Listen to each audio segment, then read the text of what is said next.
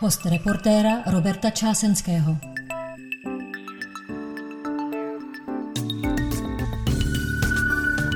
Dobrý den. Mým dnešním hostem je Jan Simkanič, muž, který se léta pohyboval v prostředí českého internetu. Býval výkonným ředitelem společnosti Internet Info a poslední tři roky stojí v čele deníku N. Budeme se bavit o žurnalistice, volbách, ale také o společné nabídce předplatného, kterou reportér a deník N pro své čtenáře a příznivce přichystali. Honzo, vítej v podcastu Host reportéra. Dobrý den, ahoj. Možná na začátku bychom měli říct, že se známe docela dlouho, takže si budeme tykat, i když to eh, většinou v rozhovorech eh, obvykle neděláme. Ty si psával různé texty, ale žurnalistika proto vždycky byla spíš zálibou nebo koníčkem. Teď je to tvoje práce. Překvapil tě ten obor něčím? Uh, pro mě ta změna byla taková, že já jsem byl vlastně bloger a dejme tomu jako člověk, který se aktivně zajímá o veřejné společenské dění, o politiku a tak dále. Ale nikdy jsem nebyl profesí novinář ten, toho politického typu. My jsme měli jiné vydavatelství, specializované tituly, odborné a tak. A vlastně eh, to, co obdivuju na svých kolezích a co mě učí, a jsem za to strašně vděčný, eh, jsou ty vysoké nároky, eh, protože ty, těm já jsem se moc jako soukromá osoba zabývat nemusel, ale to, že opravdu jako nechtějí nechat pustit věci, které nejsou úplně jasné, podložené, dokázané i uvěřené a že opravdu jako do hodně velké hloubky na to, aby si ty věci prověřili a mohli si na nimi stát. Tak to je něco, co je pro mě vlastně trošku novější, byť samozřejmě člověk ví, jak ty věci fungují, ale když to vidí eh, na denní bázi, tak, eh, tak je to někdy je velký zážitek. Jsou na tebe přísný, když něco píšeš ty? Editoři eh, třeba? No, no, o tom byla samozřejmě velká debata, do jaké míry vydavatel má nebo nemá se objevovat na, na stránkách toho deníku. My jsme si to určili tak, že vlastně mm, u nás samozřejmě o obsahu má poslední slovo vždycky šéf-redaktor, já do něj nemluvím na té denní bázi v žádném případě, když tak se bavíme o koncepčních věcech. A co se týče mých textů, tak je musí schválit šéf-redaktor. Ještě nějaký vrátil? Jo, jo, jo. Spadlo to pod stůl a bylo to správně. A tohle samozřejmě tím, že my jsme vznikali na zelené louce, tak jsme si museli interně vydiskutovat ta pravidla hry a já to naprosto beru, respektuju a rozhodně se nikam netlačím. Eh, na čem jsi přemýšlel, když jsi před těma třema a půl roky dostal nabídku, aby si zkusil dát dohromady českou verzi deníku N? Jaký byly pro a proti, třeba když si to srovnával se svým předchozím působištěm? Mě to vždycky lákalo vlastně dělat něco v téhle oblasti. A říkám, dřív jsem dělal specializovanější věci a vlastně té veřejné debatě jsem měl vždycky blízko a s nějakým způsobem se, se v ní angažoval. A když přišla tahle myšlenka, tak zaprvé se tam spojilo jako uh, několik věcí objektivních, to znamená silná značka deníku N úžasný příběh, který jako na Slovensku se odehrál předtím, než e, se začali pohlížet po Česku. A velký respekt těm lidem, kteří to dělají. A tam byl opravdu velký obdiv a stále trvám určitě těm klukům a holkám, kteří to dělají. A jednak ta touha vlastně dokázat, že to jde.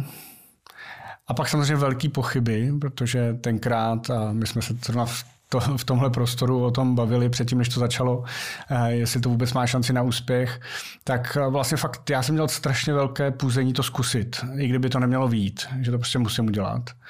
A že mě to strašně láká i za tu cenu, že to bude marný pokus. Zatím se zdá, že to je jako nadějný pokus, ještě ne, nemůžeme říct, že to je úspěšný pokus, něco tomu chybí, ale navzdory té velké skepsy, protože tenkrát tomu nevěřil skoro nikdo, tak zatím se příjemně překvapujeme o tom, že, že ta šance tady je docela živá a velká.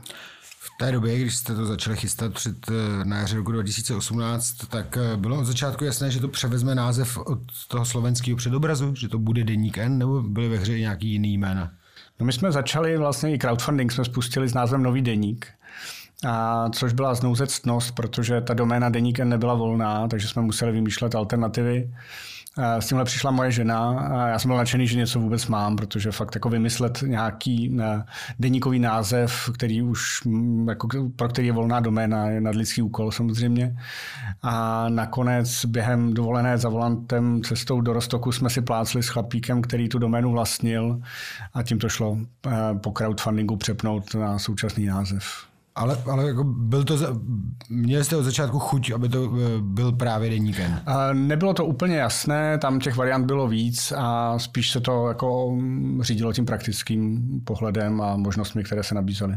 Slovenský kolegové vám vlastně poskytli jednak redakční systém, ale taky kompletní vydavatelský know-how. Eh, jaká jejich rada se ukázala v průběhu těch let jako vůbec nejužitečnější? Um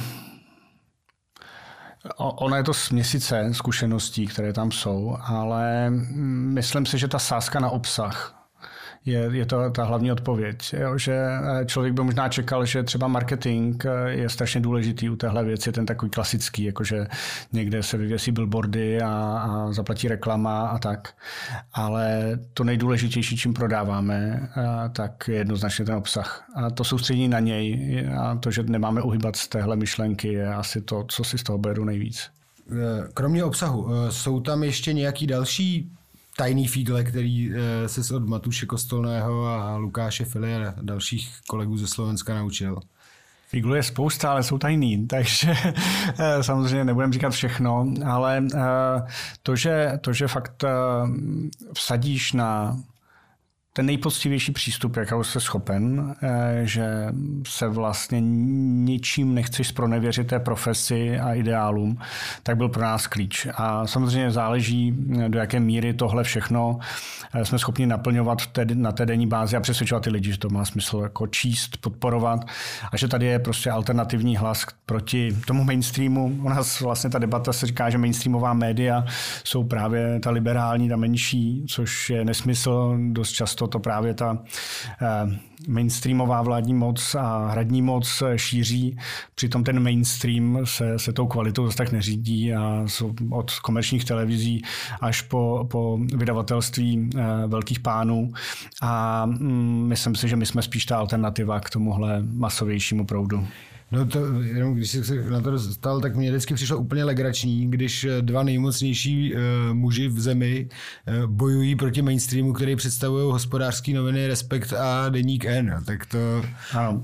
přišlo jako trošku srandovní. Já si myslím, že to účelová záležitost samozřejmě a moc dobře vědí, jak se věci mají a jeden ten dům dokonce patří tomu nejmocnějšímu muži v zemi, ať už si o tom vlastnictví pak myslíme cokoliv, jak je formální nebo neformální.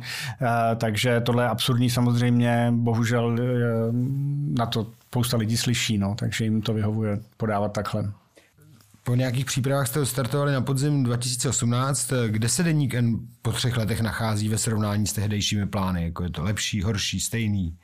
Jsme na tom lépe, než jsme plánovali, eh, vlastně ve všech faktorech. Eh, možná, možná prodej na stáncích je trošku slabší, než jsme si kreslili, ale to je detail a pro nás ten tisk není eh, ta hlavní záležitost. Každopádně počet předplatitelů, teď aktuálně 21 tisíc, je, je rozhodně nad tím, co, co jsme čekali vlastně i po pěti letech. Tak my to máme po třech letech ještě s velkým náskokem. My jsme vlastně původní plán byl, že budeme ziskový nebo že se to otočí do plusu, když bude necelých 18 tisíc přeplatitelů. Ale problém, nebo spíš radost je, že jsme eh, vlastně máme dvoj, o polovinu větší redakci, než když jsme začínali. V tom je to taky nadstandard.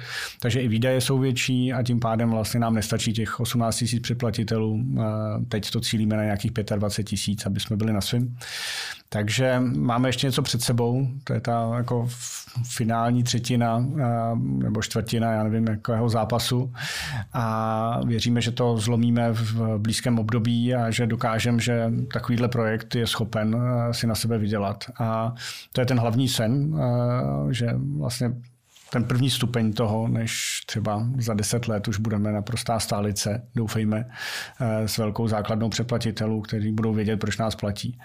A zatím vlastně opravdu veškeré parametry, které jsme si narýsovali, tak překračují očekávání a jsem za to vděčný a vlastně nejvíc těm předplatitelům, kteří fakt jsou ochotní ty peníze pro nás dát. Když jsi říkal, že redakce je o polovinu větší než na začátku, co to znamená jako v přesném počtu, kolik tam je teďka no. lidí?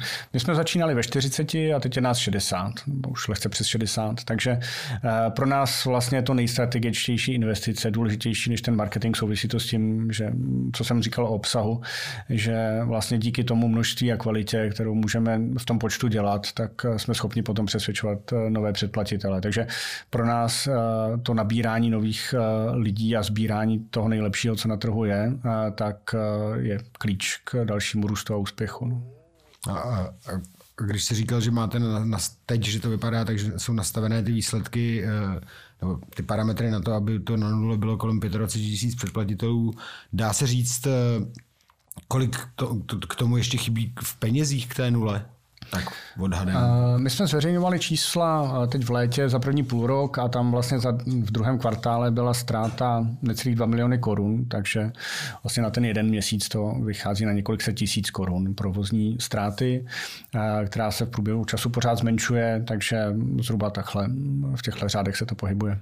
Jak je na tom eh, Enko z tvého pohledu, co se obsahu týče? Drží se původního plánu nebo vás realita naučila, že bylo potřeba se někde nějak přizpůsobit?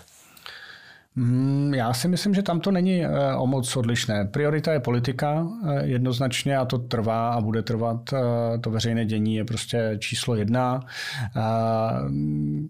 Myslím si, že nás možná zaskočil trochu úspěch vědy respektive někoho mohl zaskočit. To, že to bude dělat Petr Koupský, bylo zřejmé celkem záhy a mě teda nezaskakuje jeho ohlas, protože to mě, taky, to mě taky ne, protože e, nemyslím si, že by byl někdo lepší, kdo by v Česku o vědě psal Doufám, že jsem se nikoho nedotkl, nebo teď mě rychle nikdo nenapadá.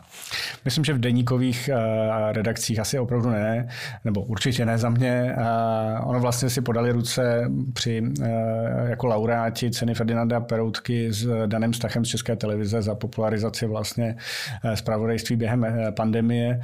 Tam si myslím, že nějaký ekvivalent může být, ale to není tištěná nebo psaná žurnalistika. Eh, každopádně eh, to, že si myslím, že máme nejlepší vědeckou redakci v zemi, eh, to, to, to je něco, co hm, myslím, že spousta čtenářů nás oceňuje a víc asi, než jsme plánovali na začátku. Pár překvapení bylo právě s tím, koho jsme hm, dokázali získat do té redakce, takže když šťastnou souhrou okolností k nám nastoupila Petra Procházková, tak si myslím, že to znamenalo velký kvalitativní posun ve, ve spravodajství zahraničí a tak dál. Takže v tomhle ohledu je to vlastně očekávatelné všechno, očekávatelné v tom smyslu, v jakém se to dá očekávat. To znamená, že nikdo samozřejmě nemohl tušit, kdo všechno k nám nastoupí a koho zlákáme postupně. A, a taky o čem se bude psát. A o čem se bude psát, samozřejmě. Připomeňme, že to bylo v dobách, kdy, kdy slovo COVID neznal Eh, téměř nikdo na země kouli. Přesně tak, to ovlivnilo tu redakci strašně moc v loňském roce a přizpůsobilo se tomu skoro všechno.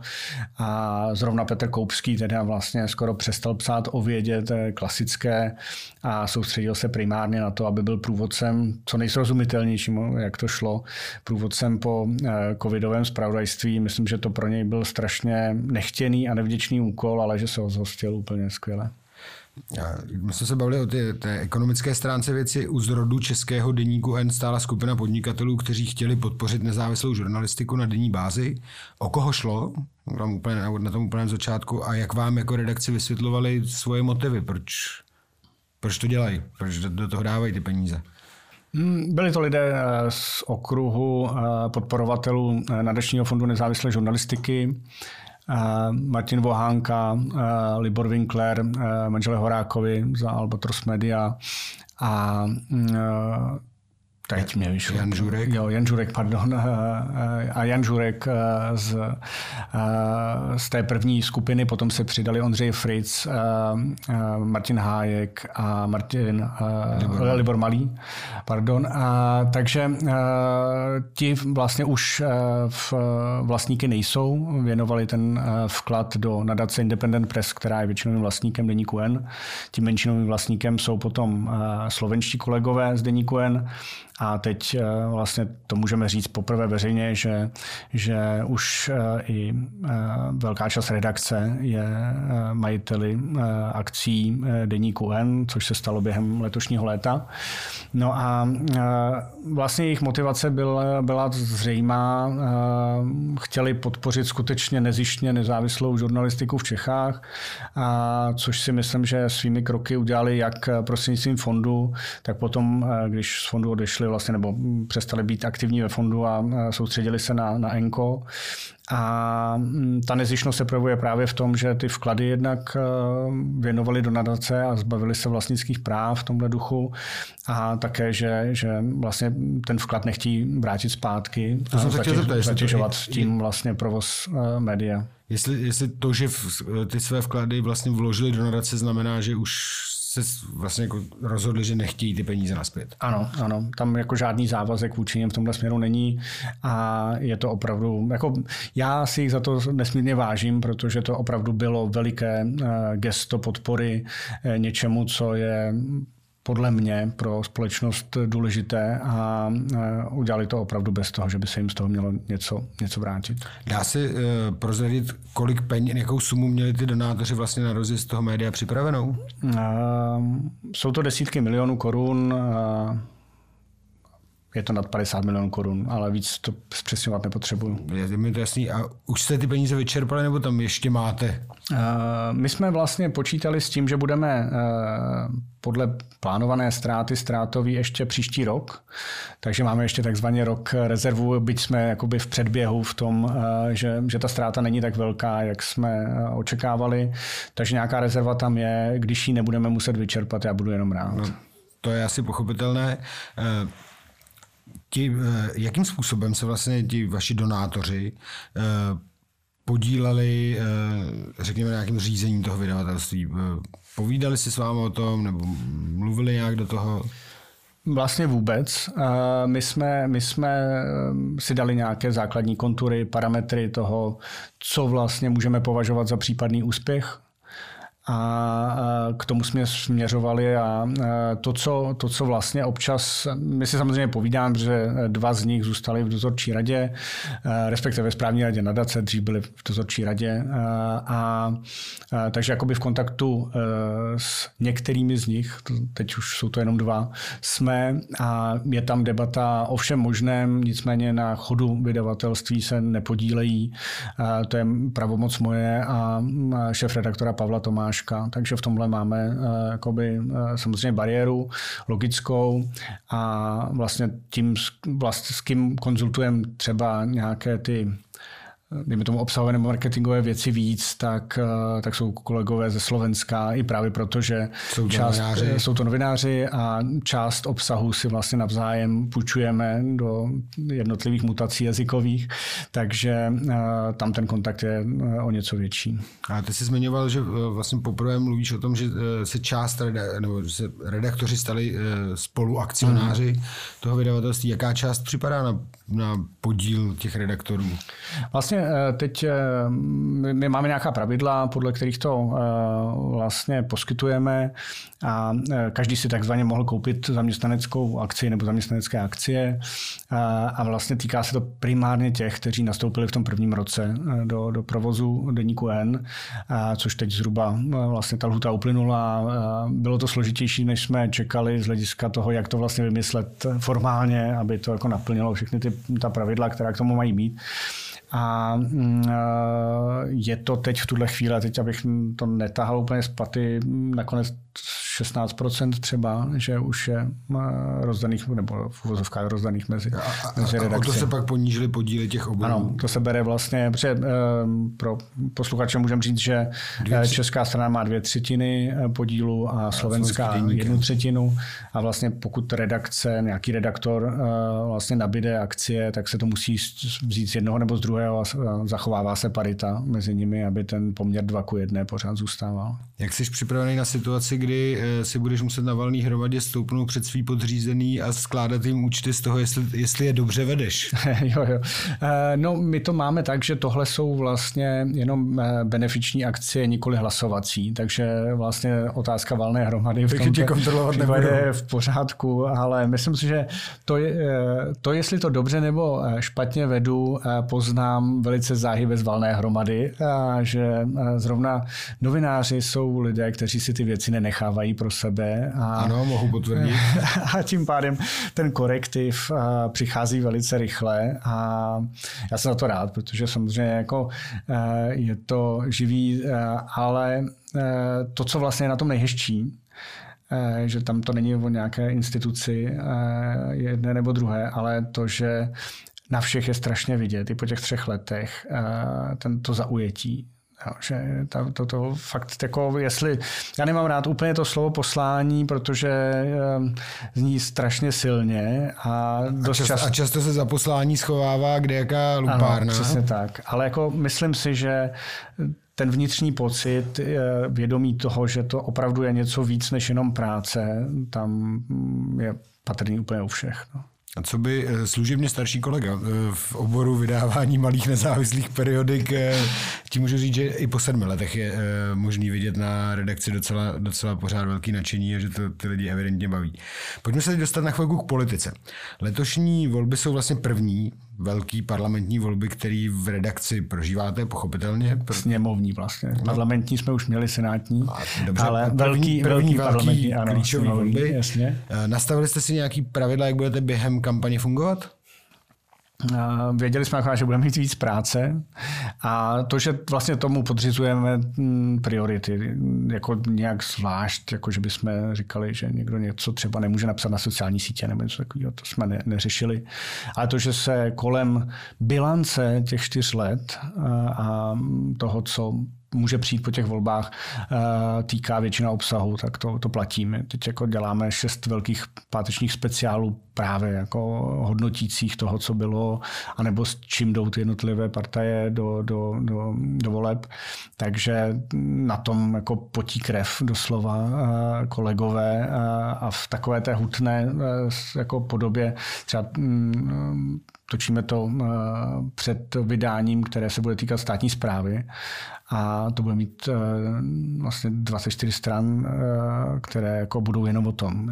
A pro mě jako úžasný, že si to můžeme dovolit jako noviny v to, s tím konceptem, který vlastně vznikl na Slovensku, že můžeme jedno číslo ohnout jenom jedním směrem. Jo. Takhle jsme ohli vlastně vánoční speciál Petra Koupského, který takhle bilancoval loňský rok s pandemí a, a podle mě to památné číslo a, s úžasným jedním jediným textem od začátku do konce a ilustracemi Petra Poláka, které ani nic takového jako tady nevzniklo. A za to jsem jako Enku vděčný, že tyhle ty věci můžeme dělat. Možná to bude pro některé naše posluchače znít až trošku strašidelně 24 novinových stran o státní správě. To, to trošku se mi orosilo čelo, musím říct, když, když jsem tě poslouchal, ale nechám se překvapit a, a, třeba si vydechnu, až to, až to přečtu.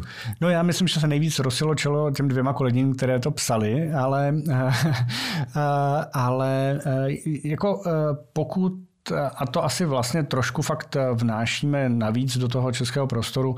Eh, pokud eh, chceš ty věci rozebrat opravdu komplexně, tak tomu musíš dát ten prostor. Jo? Že vlastně, když to uděláš i na dvě tiskové strany, tak furt to vlastně nemá šanci jako nasvítit eh, ze všech potřebných stran. A tohle, že je to opravdu jako monumentální dílo víceméně, tak tu šanci dává a já věřím, že to vlastně zase může ukazovat nějaký jako jiný způsob přemýšlení nad těmi věcmi a že to může něco přinést a dát.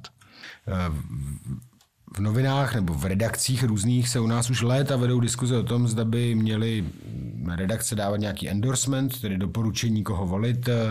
Budete se do nějakého pouštět? Jak, jaký postoj k tomu máte vy? Mm, já si myslím, že to necháme úplně na čtenářích, že z toho, kolik jsme toho už o politice napsali, tak asi se těžko přidává něco jako speciálního navíc a kromě teda nějakých faktických informací a nových souvislostí, ale jako to je, jako myslím, že čtenáři nepotřebují mít razítko od redakce, jako běžte volit tohodle, jako kdyby si ten názor neuměli udělat. A, a myslím si, že jako a, už máme teda miliony nálepek, proti komu všemu jsme a komu jsme škodili. Jo, to jsem, takže... Hned bych se na to zeptal zápětí, protože politici rádi obvinují noviny nebo, nebo novináři jsou zaujatí, ne dokonce podplacení. Jasně.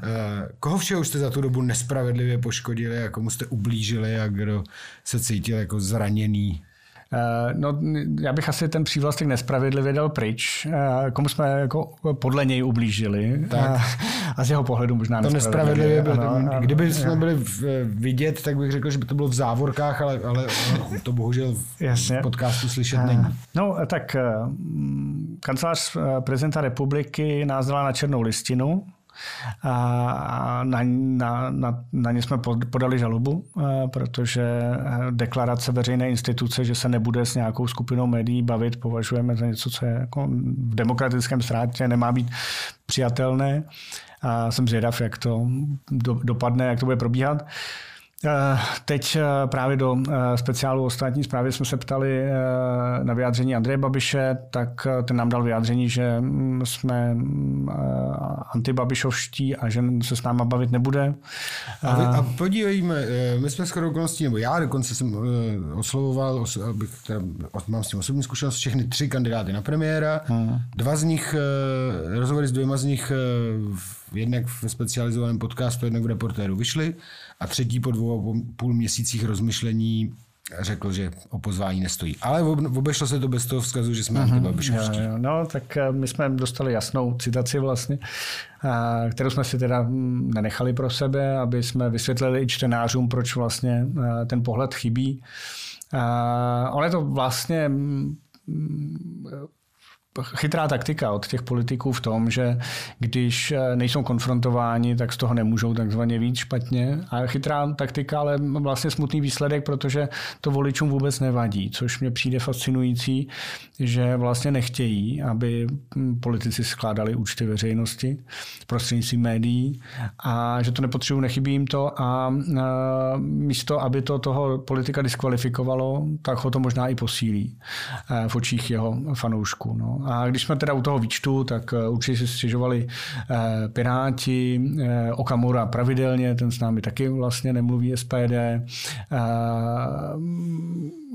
komunisti jednoznačně, ODS taky s řadou našich výstupů nebyla spokojená, takže sociální demokracie, co si budeme povídat. Takže vlastně jako mm, ty ty nepříjemné emoce chodí ze všech stran a jako pro mě je to důkazem, že měříme všem stejně a držím tenhle prapor toho, že bychom neměli koukat na to, jestli někomu pomůžeme nebo uh, ublížíme ve smyslu tom, že pokud ty věci jsou pravda tak, uh, a jsou důležité, tak mají jít ven a že to taktizování je už politika ne novinařina. Ty jsi nezmínil v tom výčtu eh, kritiků eh, TOP 09, ale nicméně eh, dá se připomenout, že jste tuším na jaře, to bylo, že jste psali o Dominiku Ferim s, společně s redakcí Alarmu a předpokládám, že v té době vám nepochybně řada příznivců TOP 09 vyčítala, že jste je taky poškodili. Udělali byste to znova? Jednoznačně, já si myslím, že to byl jako z hlediska novinářského výborný jako výstup, důležitý výstup, potřebný výstup. To, co se kolem toho odehrálo, mělo nějaké konotace, které příjemné nebyly. Na druhou stranu vlastně potom samotná strana zareagovala ještě relativně navzdory jako počátečnímu zaváhání rychle a pak celkem jasně, i když některé výroky byly takové, no, možná nepřipravené, když to řeknu takhle. Ale ano, zapomněl jsem na to věc, které jsme jako rozhodně v tomhle ohledu asi nepomohli. A to, co vlastně mě překvapilo, a, tak byla ta vlastně nechuť některých fanoušků té strany a nešlo o vlastně o členy té strany, jenom o podporovatele nebo prostě i v příznivce třeba Dominika Ferryho vlastně akceptovat, že by to tak mohlo být vůbec. Ne, že to tak je, protože to jako samozřejmě, ať se to pak dokazuje před soudem, ale to, že to byl nějaký jako likvidační útok a načasování a všechno, což jsou samozřejmě jako nesmysly, ale eh, ta debata toho, že eh, hurá nezávislá žurnalistika, ale běde, jak se dotkne mých fanů, jako mých, mých favoritů. Jo? A to, to bylo vlastně trošku hořké pro mě, protože, eh, protože spousta těch lidí, které třeba i znám z těch sítí a tak, tak na tu nezávislou žurnalistiku prostě nedali dopustit, dokud se nedotkla jejich vlastních uh, preferencí. To, to, tak, to tak bývá a uh, musím říct, že uh, z vlastní zkušenosti můžu říct, že uh, z pravidla uh, nezávislé žurnalistice i třeba ty politické strany fandí, dokud uh, jsou v opozici, uh, protože samozřejmě z logiky věci, že se ty noviny víc zabývají tím, kdo je u moci a hledáním jeho různých přešlapů a zneužívání moci a, a nevím, veřejných peněz a podobně. A pak jsou strašně překvapení, když přijdou k té moci sami, že ty noviny nejsou jejich kamarádi a že e, píšou to samý o nich. Musím říct, že za, e, a nezměnilo se tam nic za posledních 20 let minimálně, co si pamatuju. E, po každý uh, přijde nová garnitura a po každý je hrozně překvapená, že, že se o ty novináři zajímají. A, a já neočekám, a musím říct, že i kdyby se teď změnily poměry, což uvidíme za měsíc zhruba, uh, tak uh, jsem přesvědčen, že se to stane po desátý za sebou zase znova. Přitom je to vlastně eh, ta horší strategie, protože kdyby eh, ti eh, politici komunikovali a brali to s nadhledem a místou mírou velkorysosti, tak vlastně ten výsledek je pro ně samotné mnohem lepší. Jo? Že to, že si z těch novinářů udělají automaticky ty na druhé straně, a teď ve smyslu komunikačním, nikoli v to, že teda je to jenom partner a ne přítel nebo kamarád, protože noviny takový nemají být, ale to, že by prostě odpovídali na všechny otázky, i třeba s tím, že na něco odpovědět nemůžou, eh, by eh, podle mě jak u voličů, ne možná u všech typů voličů, ale u řady voličů eh, znamenalo plusové body. I, i kdyby prostě některé věci prostě ne, nebyly ochotní říct. A to, že si to vlastně předpřipraví do té jako konfrontace a dehonestace, mně přijde za prvé hloupé a za druhé nedůstojné jejich samotných. No ale bohužel se to tak stává. Eh, my jsme na začátku říkali, že se budeme eh, bavit taky o našem společném předplatném. Eh, my jsme se domluvili, že nabídneme čtenářům jako výhodnějším nějakém balíčku předplatné deníku na magazínu Reportér. Pojďme nyní říct, o kolik bude ten balíček výhodnější a kolik lidí může ušetřit. No já si myslím, že eh, kombinace deníku a měsíčníku je ideální eh, věc pro, pro to, aby se eh, pořídila pohromadě. Proto jsme ji taky tak nadizajnovali a beru to tak, že se krásně doplňují ty obsahy. Ten rychlejší a vlastně každodenní a ten na čtení, já nevím, na dovolenou, k moři, nevím, kde všude jste, jste čtení. I sobota večer se tak dá. I sobota večer a víkend, přesně, u krbu někde, a, a, nebo táboráku. A, no a vlastně, že čtenáři se občas ptají, jak se dostat k více titulům najednou za nějakou výhodnější cenu, takže ta, vyslyšet tuhle poptávku nejde hromadně, protože tyhle modely prostě se osvědčeně ne, neosvědčily ale vymyslet nějaké podobné kombo eh, smysl dává. A takže eh, ta úspora je jednak časová, že se to dá objednat najednou, a jednak cenová a eh, tam je to orientačně 15% sleva pro, pro oba ty tituly. Můžeme ještě říct, že vlastně máme dvě verze toho, toho společného předplatného. Jedna, řekněme, nějaká jako základnější a jedna opravdu velmi bohatá kde si mohou čtenáři to společné před, eh, předplatné objednat? To je taková jednoduchá otázka. A pak ta druhá, a proč by to určitě měli udělat? Um, kde eh, tak na platebních bránách eh, našich dvou eh, médií. To je strašně jednoduché, na, na to je pár kliků. A proč by to měli udělat? Já si myslím, že pokud někomu záleží na tom, v našem případě máme to heslo rozumět lépe světu, tak aby rozuměl lépe světu, tak si myslím, že obě ta média tu cestu umožňují a že právě proto je to dobrý balíček pohromadě. A samozřejmě předpokládá to chuť eh, o věcech se něco dozvídat a přemýšlet nad nimi. Takže pokud tohle člověk splňuje a baví ho to, tak si myslím, že nešáhne vedle. A, a já bych to možná za sebe ještě doplnil, eh, pokud někdo z našich eh, čtenářů obou těch titulů má zároveň chuť trošku podpořit, řekněme, jakou důkladnější a zároveň nezávislou žurnalistiku, tak to taky není špatná cesta. Děkuji za rozhovor. Těšilo mě a díky za pozvání.